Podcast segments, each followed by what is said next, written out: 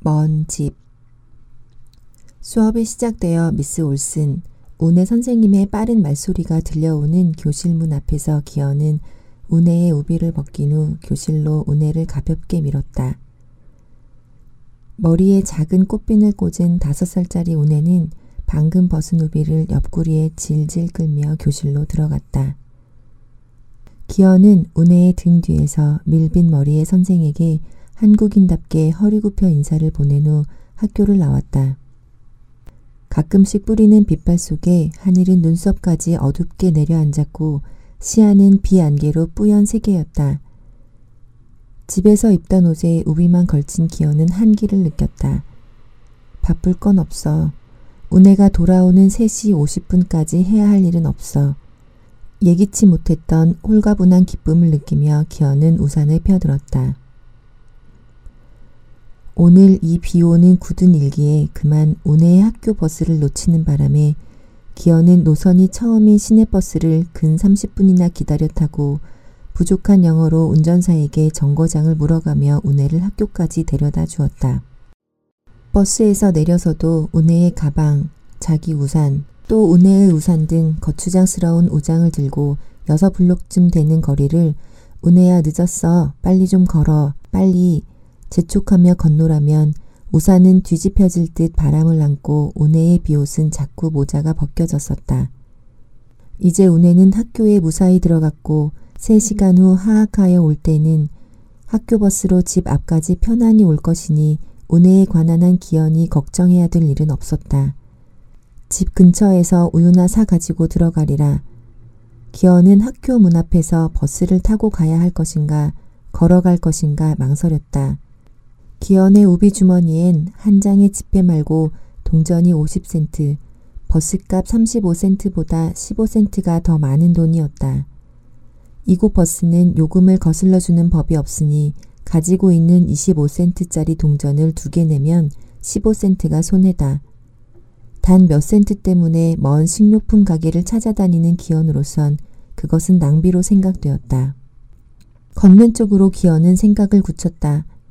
버스 정류장까지도 여섯 블록은 되는 거리니까 정류장까지 걷느니 차라리 집 쪽으로 걷는 것이 낫지. 이렇게 먼 곳까지 기현이 혼자 나와본 일은 없었다. 지금 나는 커피숍에 들어가 한가히 앉아있을 수도 있고 영화도 볼 수 있어. 오랜만에 느껴지는 이런 여유들이 기현은 새삼 고마웠다. 그런데 지금은 가진 돈이 적으니 우유나 사가지고 빗속을 걸어 집에 간 후 뜨거운 차를 마시고 레코드나 들으며 시간을 보내리라. 이때까지 나는 오늘은 슈퍼마켓을 다녀오고 부엌 바닥을 닦고 김치를 담가야겠다. 또는 유리창을 닦고 그릇을 닦아야겠다. 저녁엔 무슨 음식을 만들고 주말에 청한 손님에게 대접할 음식을 생각하고 생활비 계산을 하고 별로 잘하는 살림도 아니건만 매일 꼬리에 꼬리를 물듯 그런 생각을 이어가며 길을 못 펴보고 마음 바쁘게 지내왔었다. 매일매일이 똑같은 생활, 죽는 날까지 이러리라 기어는 막막했다. 그래도 작년과 올해를 비교해보면 운해가 유치원에 입학했다든가 또 이민이라고 비행기를 타고 트렁크를 몇 개 들고 이 낯선 땅에 내렸던 일, 또 전해를 돌아보면 친정아버지가 돌아가시고 여러 가지 변화가 없었던 것은 아니었으나 그래도 기현에게는 자기가 아는 모든 하루하루는 같은 음조의 단조로운 되풀이로만 여겨졌다. 아침이면 남편이 간단히 빵 조각을 씹고 있는 동안 기현은 더 자고 싶은 기분을 누르고 일어나 잠옷 차림으로 남편의 점심인 샌드위치를 싸고 그것을 만들며 기현은 남편이 이것을 맛있어서 먹을까 의문이었다. 남편이 출근하면 오후반 운해가 학교에 가는 12시까지는 하는 일 없이 서성거리다가 우네를 먹여 학교에 보내고는 아침부터 밀린 찻잔이며 그릇들의 설거지를 하고 우네가 치우다만 장난감 같은 것을 침대 밑에 납작 엎드려 주워 담고 욕실은 하루 더 견디다 닦을까 지금 닦을까 궁리하며 우네 오는 시간을 기다린다. 우네가 오면 금세 남편 퇴근 시간인 6시가 되어 저녁을 짓고 남편이 오면 둘러앉아 먹고는 텔레비전을 보거나 우네에게 노래를 시키고 유희를 시켜보며 우리 집 아이가 얼마나 촉기 있고 귀엽고 재미있는 아이인가 남편과 공감의 자랑 속에 맘껏 웃어보기도 하다가 모두 자리에 눕는다. 잠들기 전까지 기어는 지순한 사랑의 공상 같은 것을 잠깐씩 해보기도 한다. 공상의 내용조차 기현이 소녀 시절부터 이어오는 낡은 것이었다. 이제는 학생들의 모습도 없어진 조용한 거리에 조금 전 은혜를 데리고 학교로 들어갈 때 보았던 노란 우비의 여자 순경이 기현을 보고 웃었다. 예쁜 주택가가 넓지 않은 십자로 길을 타고 정연히 늘어서 있었다. 주부들은 자기 집을 케이크를 장식하듯 예쁘게 꾸며 품평회에 내놓듯 거리에 놓아둔 것 같았다. 지금은 겨울이라 잔디밭은 쓸쓸했지만 그곳에 놓인 석고로 만든 소년이며 장식 마차, 형광계에 걸린 등, 창가에 놓인 조그만 꽃 화분들, 조작적인 것이 눈에 걸릴 정도로 자기가 즐기며 산다는 것보다는 남을 보라고 한 것 같게 주부의 손길이 정이 느껴지는 집들이었다. 기현은 집 방향을 향해 걷기 시작했다. 기현이 사는 곳만 해도 전부 아파트 거리이건만 얼마 떨어지지 않은 같은 뉴욕에 어쩌면 이렇게 한가하고 조용한 주택가가 늘어서 있는지 부슬부슬 내리는 비는 봄비인가? 지금이 2월 말이니 서울이라면 벌써 봄 기운이 스며들 때인데 이곳은 아직도 두꺼운 털코트가 활보하는 겨울이었다. 아직도 나만 겨울인 듯 느껴지 다른 사람들 가슴 속엔 봄이 움트고 있는지도 몰라. 얼음장 겨울인 기현의 마음은 혹시 가까이 와 있는 봄을 혼자만 놓치는 것이 아닌가 하여 주의를 더듬었다. 장화를 신은 어린아이 셋이 무릉덩이에서 일부러 절벅거리며 놀고 있었다. 그들의 옅은 머리카락이 비에 젖어 때 묻은 실타래같이 이마와 뺨에 눌러붙어 있었다. 집 방향을 가늠하여 기어는 기역자로 굽은 길을 들어섰다. 어느 곳으로 향하건 기현의 눈에 보이는 것은 단정한 집들의 연속이었다. 기현이 사는 아파트 거리에는 길 양편으로 자동차들이 주차해 있지만 이곳은 각각 차고가 있는 탓인지 넓지 않은 길이 거침없이 뻗어 있었다. 어느 집이건 반쯤 열린 창가에는 빨간 꽃, 보랏꽃, 분홍꽃, 덩굴꽃 화분들이 좌로 나란히 앉아 있고 그 사이로 촛대라던가 노래 부르는 천사, 석고상 같은 것들이 놓여 있었다.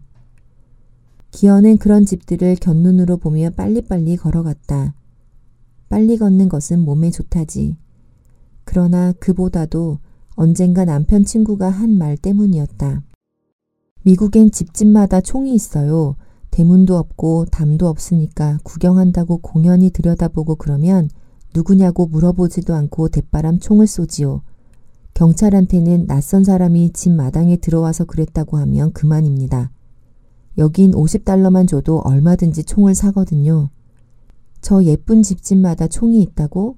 기어는 집집의 창 화분 너머에서 누구들인가가 파란 눈, 노란 눈, 실눈을 뜨고 총구멍을 자기에게 대고 있는 것 같았다. 친구의 말에 남편이 웃으며 그런 엄청난 말 마라. 지금 이 사람은 오자마자 무서운 소리를 너무 많이 들어서 대낮에도 집 밖에 나가는 걸 겁낸단 말이야. 기어는 그때 남편의 웃음소리며 말소리를 생각해내곤 곤두섰던 마음이 놓이는 듯 했다. 정말 아무리 집집마다 총이 있을라고. 처음 미국에 오자마자 기현이 이곳 저곳에서 이구동성으로 들은 말은 밤거리에 나가는 것은 목숨을 내놓는 것이나 다름없고 누가 따라와 돈 달라거든 얼른 지갑재 주고 엘리베이터도 위험하고 지하철도 위험하고 지하철 화장실은 들어가지 말며 보석 반지 같은 건 끼고 다니지 말고 누가 길을 물어도 대답을 말라. 심지어는 밖에 나간 동안 누가 집 안에 들어와서 기다리고 있을 수 있다는 얘기까지 해서 기어는 아래층에 잠시 편지 가지러 갈 때도 잠근 문 꼭대기에 성냥개비를 자기만 알도록 끼워놓고 나갔었다. 미국 생활 8달이 되어가는 지금 기어는 그토록 걱정하고 무서워할 것은 아니지 않은가 생각도 한다. 지난 8개월 동안 어떤 위험의 징조도 자기에게는 비치지 않았으며 같은 아파트의 여자들을 보아도 손가락에는 결혼 반지를 끼고 더우면 현관문을 열어놓기도 한다. 엘리베이터에서 총 맞아 죽은 중국 노파나 세탁실에서 강간당하고 자살한 일본 여자 등 사람들이 얘기하는 사건들이 나에게도 일어나지 말란 법은 없지만 모든 사람들 마음속에 평화를 희구하는 마음과 어떤 소망이 불타고 있다는 것을 믿기로 하자. 나를 위해, 나 자신의 화평을 위해 한기가 가시고 젖은 우비 밑으로 땀이 흐르는 듯 했다. 기어는 빨리빨리 걸어갔다. 어쩌면 이렇게 인기척 없이 조용할 수가 있나. 서울에도 이런 골목이 있을까? 기어는 자기가 살던 집, 신혼살림을 꾸미고 우애를 낳았던 조그만 집을 떠올려 보았다. 아무리 비 오는 날이더라도 담 밑을 지나는 발소리며 과일 장수나 고물 장수의 외침 소리가 있었던 것 같았다. 혹시 인적이 끊어졌다 하더라도 어느 집 창문 너머 흘러나오는 라디오 소리나 그릇 소리들도 들렸던 것 같고 집 밖에 나가서 두 발짝 가면 구멍가게 또 두 발짝 가면 문방구 가슴을 치미는 그리움을 느끼며 기어는 빨리빨리 걸어갔다. 어느 사이엔가 사람의 모습은 보이지 않지만 오고 가는 차들 때문에 시야가 약간 활기를 띠는 것 같다고 느낀 순간 저만큼 환히 트인 주유소가 보이고 버스 한 대가 가로 지나갔다. 기어는 그 앞머리에 적힌 번호를 보고 자기 아파트 앞을 지나는 버스임을 알았다. 버스는 저만큼에서 잠시 섰다가 뚱뚱한 중년 여자를 내려놓은 후 떠나갔다. 기어는 멈춰서서 버스가 안 보일 때까지 바라보았다. 이곳에서 버스를 타고 갈까? 그냥 갈까? 다시 주머니 속에 동전 50센트가 떠오르고 버스를 탄다면 15센트가 그냥 없어진다는데 생각이 미쳤다. 기어는 두 개의 동전을 땀이 벨 때까지 만지작거렸다. 주유소 쪽으로 노란 우비를 입은 여자 순경이 길가에 나와섰다. 여순경은 기현을 보고 웃었다. 아, 여기서 또 만났군요. 하듯이. 학교 앞에서와 똑같이 여순경은 따뜻한 미소를 지었다. 기현은 버스도 보았고 여자 순경도 만났다는 안도감에서 걷기로 결심하고 주유소 쪽으로 길을 건넜다. 저 순경은 학교 앞이 한산해졌기 때문에 이제는 이 거리에 와 있는 걸 깨다. 조금만 걸어가면 알만한 곳이 나올 것만 같았다. 언젠가 동생 미연이 말했다. 언니야, 밥 한 숟갈씩 먹어서 한 그릇 다 먹고 한 발짝씩 한 발짝씩 걸어서 아주 먼 데도 가고 그런 거 우습지? 동생의 말에 겹쳐 갑자기 한 걸음 한 걸음 떼어놓는 자기 다리가 느껴져서 기어는 참지 못하고 웃어버렸다. 그렇게 우스운 소리도 잘하고 장난기 많은 기현의 동생도 지금은 어린 아줌마가 되어 쌍둥이 아기를 기르느라고 바쁘다. 서울에서 살 때 동생은 시부모 미친 데다 서로 살림을 하느라고 바빠서 기현이 형제는 시간을 정해서 목욕탕에 같이 가곤 했다. 뜨거운 김 속에서 서로 등을 밀어주고 화장품 같은 것도 나누어 갖고 그랬다. 언니야, 나 요전 날은 시어머니한테 혼났다? 넌 몸 파는 여자도 아닌데 목욕탕에 가면 그렇게 오래 있다 오느냐고 그래. 정말 크면 연애 하나는 잘해볼 줄 알았더니 이게 뭐니? 목욕탕에서 헤어지며 동생은 말했다. 주인은 다시 인적 없이 죽은 거리가 되었다. 이제는 둘러보고 싶은 마음조차 없어진 비슷비슷한 집들. 쭉 뻗어나간 비에 젖은 아스팔트. 조금 전의 예감과는 달리 가도 가도 비슷한 거리. 기현이 살고 있는 동네 또는 적어도 기현이 다니는 슈퍼마켓이나 지하철 정거장 근처의 분위기나마 비슷한 곳이 나타날 낌새는 없어 기현은 더러 겁이 나기 시작했다. 아까 순경이 있던 곳에서 버스를 탈 걸 그랬어. 그곳으로 갈 수만 있다면 지금이라도 기어는 가고 싶었다. 집 방향을 가늠하느라 적당히 기역자 혹은 니은자로 구부러지며 걸어온 것이 전혀 잘못된 것이 아니었을까? 그 자리 근처를 뱅뱅 돌고 있는 것이 아니었을까? 하늘은 더욱 흐려 이제는 기현의 코에까지 내려앉았다. 아무리 세상 천지에 이렇게 오래 걷도록 사람 기척이 없는 동네가 있을까? 더구나 여기는 세계 도시 중의 도시인 뉴욕이지. 아까 여순경이 있던 데서 버스를 탈 걸 그랬지. 15센트 때문에 그곳을 지나친 후에는 갈수록 짙어만 갔다. 버스비가 아까워 심리를 걷는 할머니들과 내가 뭐가 달라.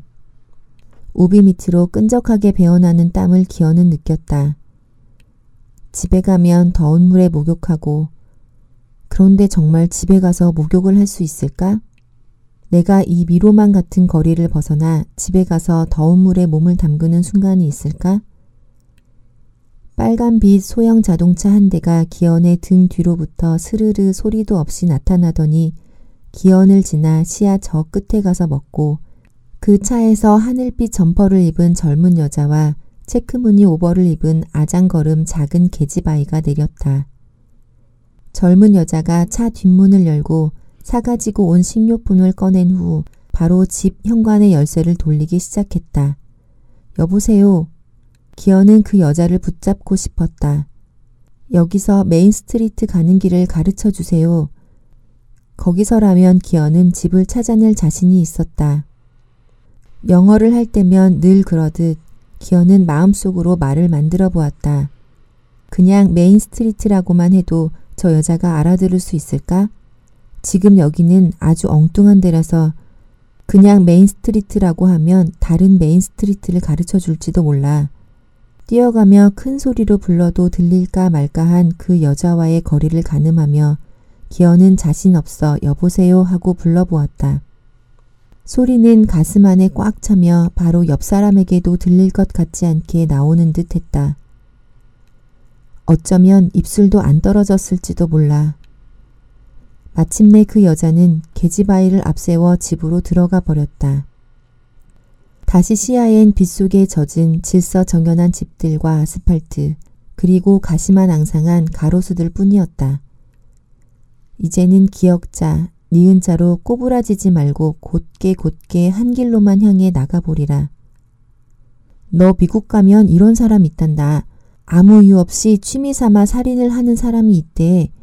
내가 저 노랑 탱탱이를 한번 죽여봐야겠다. 그러면 죽이는 거래. 송별연이라고 저녁을 먹으며 친구 세욱이 말했었다. 그때는 노랑 탱탱이라는 표현이 우스워서 웃었는데 정말 지금 어느 창문에나 다락방 같은 곳에서 총을 청소하던 사람 중에 하나가 여긴 집집마다 총이 있다지 않아. 음, 저기 노랑탱탱이가 하나 걸어가는구나. 어디 죽나 안 죽나 보자. 하고 방아쇠를 당기려는 찰나에 있는지도 모를 일이었다. 기어는 목이 움츠러드는 듯 했다. 죽으면 억울해서 안 돼. 아직 제대로 살아보지도 못했는데 제대로 살아보긴커녕 아직 내 인생을 시작도 안 한 기분인데 우선 은혜가 먹은 점심 그릇이 그대로 식탁에 어질러져 있고 빨래통 속에 벗어놓은 속옷이며 침대도 정돈하지 않고 나왔는데 부끄러워서라도 죽을 순 없어. 내가 죽으면 학교 버스에서 내린 은혜는 울겠지? 연한 뺨. 그 우는 얼굴이 실제인 듯 기현을 가슴 아프게 했다. 은혜는 울면서 집에 왔다가 잠긴 문을 보고 새롭게 또 울겠지. 울다가 울다가 엄마를 찾는다고 자꾸자꾸 걸어갈지도 몰라. 자꾸자꾸 걸어서 이 낯선 땅의 국적도 모르는 고아가 되어버릴 거야.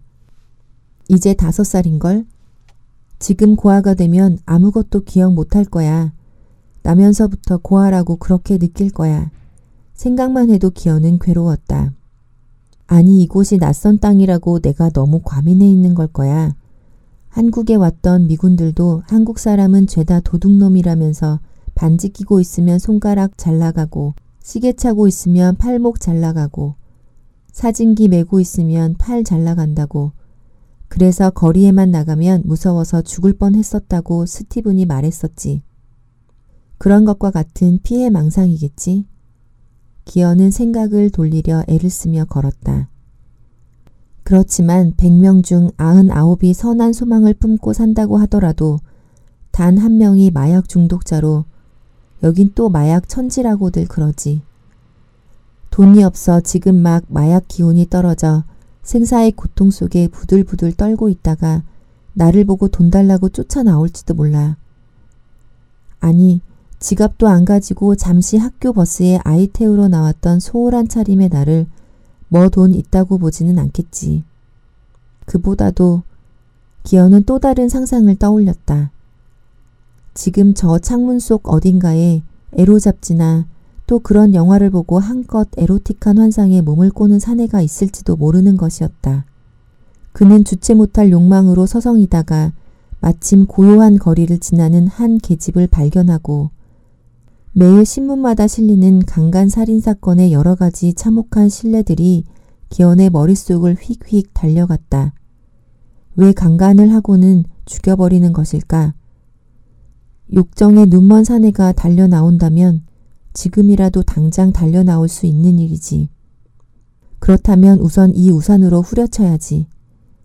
기현은 자기가 쓰고 있는 2인용 빨간 우산에 왕강이 뻗은 방사선 우산살을 조심스럽게 올려다 보았다. 그렇게 후려치려면 우산을 접어드는 편이 낫겠어.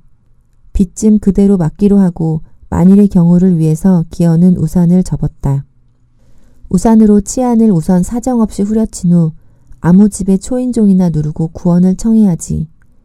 그런데 그 집이 만일 빈집이라면 내 우산이 빗나가 눈두덩이나 어깨짬을 맞은 사내가 이제는 동물적인 본능보다도 노여움으로 내게 죽일 듯 달려드는데 내가 초인종을 불이 나게 누르는 집이 모두 외출해버린 빈집이라면. 빈집이 아니더라도 주인이 낯선 나에게 문을 열어주지 않는다면. 길가 집집의 번들번들한 유리창마다 자기를 쏘아보는 눈초리가 숨어있는 것 같고 어느 순간 총알이 날아와 뒤통수를 부수고 말 것 같은 공포 속에서 기어는 텅 빈 죽음과 같은 거리를 빨리빨리 걸어갔다. 내리는 비가 그대로 기현의 머리를 적시며 몸을 타고 우비 속으로 흘러들었다. 습기 찬 기현의 몸은 기분 나쁘도록 후덥지근해졌다. 아까 거기서 버스를 탈 걸. 살아날 가망이 없는 사람의 심정이 되어 기현은 과거의 아까운 그 한순간을 뉘우치고 또 뉘우쳤다. 웃어주던 순경까지 있던 그곳. 갑자기 한 가지 생각에 기현은 발걸음을 딱 멈추었다. 아까 운의 학교 앞에 서 있던 여자 순경과 주유소 앞의 순경은 같은 사람이었다고 이제까지 기현은 생각해 왔었다. 똑같이 미소 짓던 얼굴. 노란 우비에 노란 비 모자를 쓰고 화장기 없던 중년 여자의 얼굴. 그런데 걷는 걸음으로는 자기 이상 빨리 걸을 수는 없을 텐데 어째서 학교 앞에 순경이 나보다 앞서 주유소 쪽에 와 있는 것일까? 텔레비전 영화에서 보았던 대로 내가 마귀 참미자의 주문에 걸려든 것일까? 어안렌지에 찍힌 풍경처럼 기현 앞의 길들이 곤두서고 양쪽의 집들이 기현에게 덮쳐드는 것 같았다. 여순경의 미소가 음산하게 귀기를 띠며 기현에게로 확대되어 달려들었다. 그때 머리 위에서 푸드덕 날개치는 소리가 들려 혼이 나간 기현은 까무러치듯 고개를 들었다. 나뭇가지가 덤불처럼 앙상한 근처의 겨울 가로수에서 수십 마리의 새떼가 까맣게 하늘로 날아올랐다가 다시 그 나무에 내려와 앉는 소리였다. 기슬치며 날아오른 새떼는 기현의 가슴을 뚫고 날아올라 짙은 잿빛 하늘을 꽉 덮었던 듯한 잔상을 기현에게 남겨주었다. 새떼가 날아오른 나무 옆으로는 커다란 공원 같은 것이 펼쳐져 있었다. 그러나 둘레를 나직하게 담같이 둘러친 것이라던가 정문 앞에 초소와 같이 서 있는 고풍스러운 자줏빛 기와의 2층 집. 기현의 눈에도 그것은 여느 공원과도 좀 다른 분위기로 보였다. 공원 같다는 미국 부잣집들이 바로 이런 집인가? 그런 경황 중에도 말로만 듣던 전설적인 미국 부잣집에 대한 호기심으로 기어는 발돋움을 하고 말라붙은 잔디와 상록수로 덮인 그곳을 바라보았다. 상록수 사이로 반듯반듯 다듬은 돌들, 그 앞에 놓인 시들지 않은 조그만 화환, 땅에 꽂힌 조그만 성조기. 아, 이건 분명한 묘지. 기어는 숨을 들이마셨다. 이 이방의 원혼들이 음산한 대기를 가르고 이리저리 슬프게 또 무섭게 날고 있는 듯 했다. 이제까지 쌓여왔던 모든 공포가 기현에게 덮쳐들어 그 몸을 딱딱히 굳은 박제로 만들어버렸다. 묘지에서 얼마 멀지 않은 곳에 하이웨이가 지나고 있었다. 보통 때의 기현이었다면 그곳에 서서도 하이웨이를 달리는 젖은 자동차 바퀴의 소리를 들을 수 있었을 것이었다.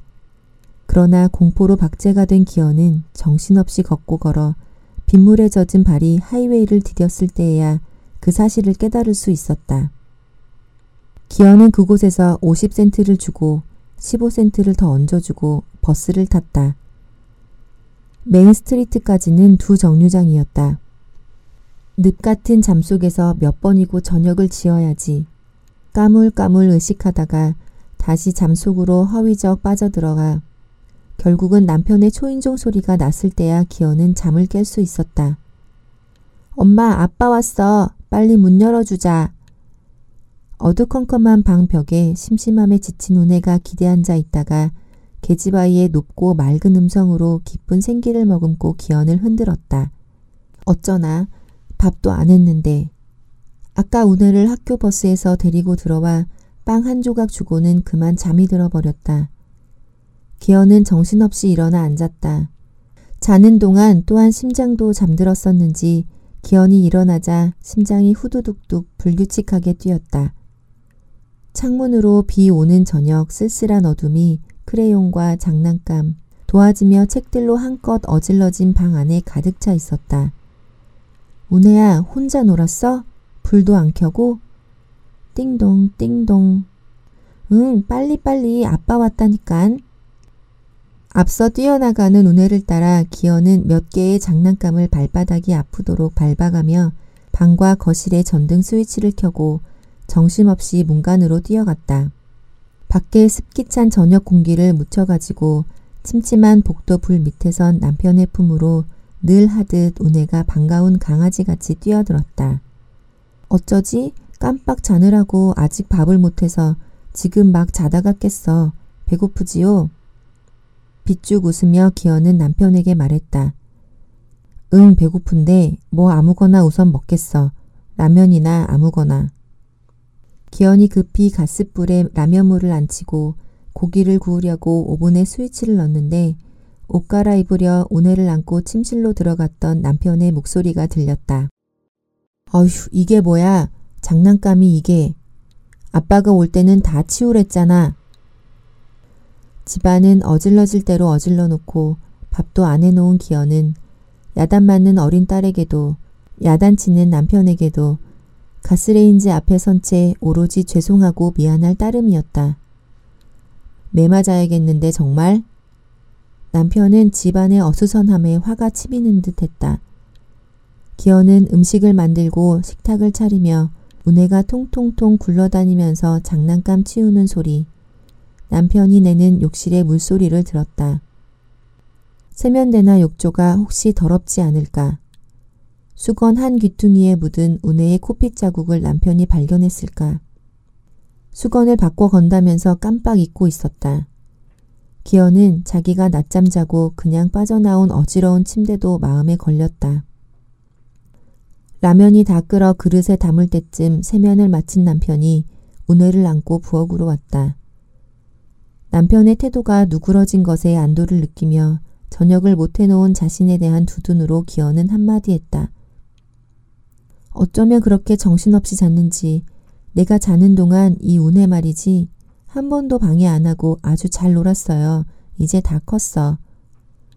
음, 그래도 장난감은 조금씩 꺼내가지고 놀아야지.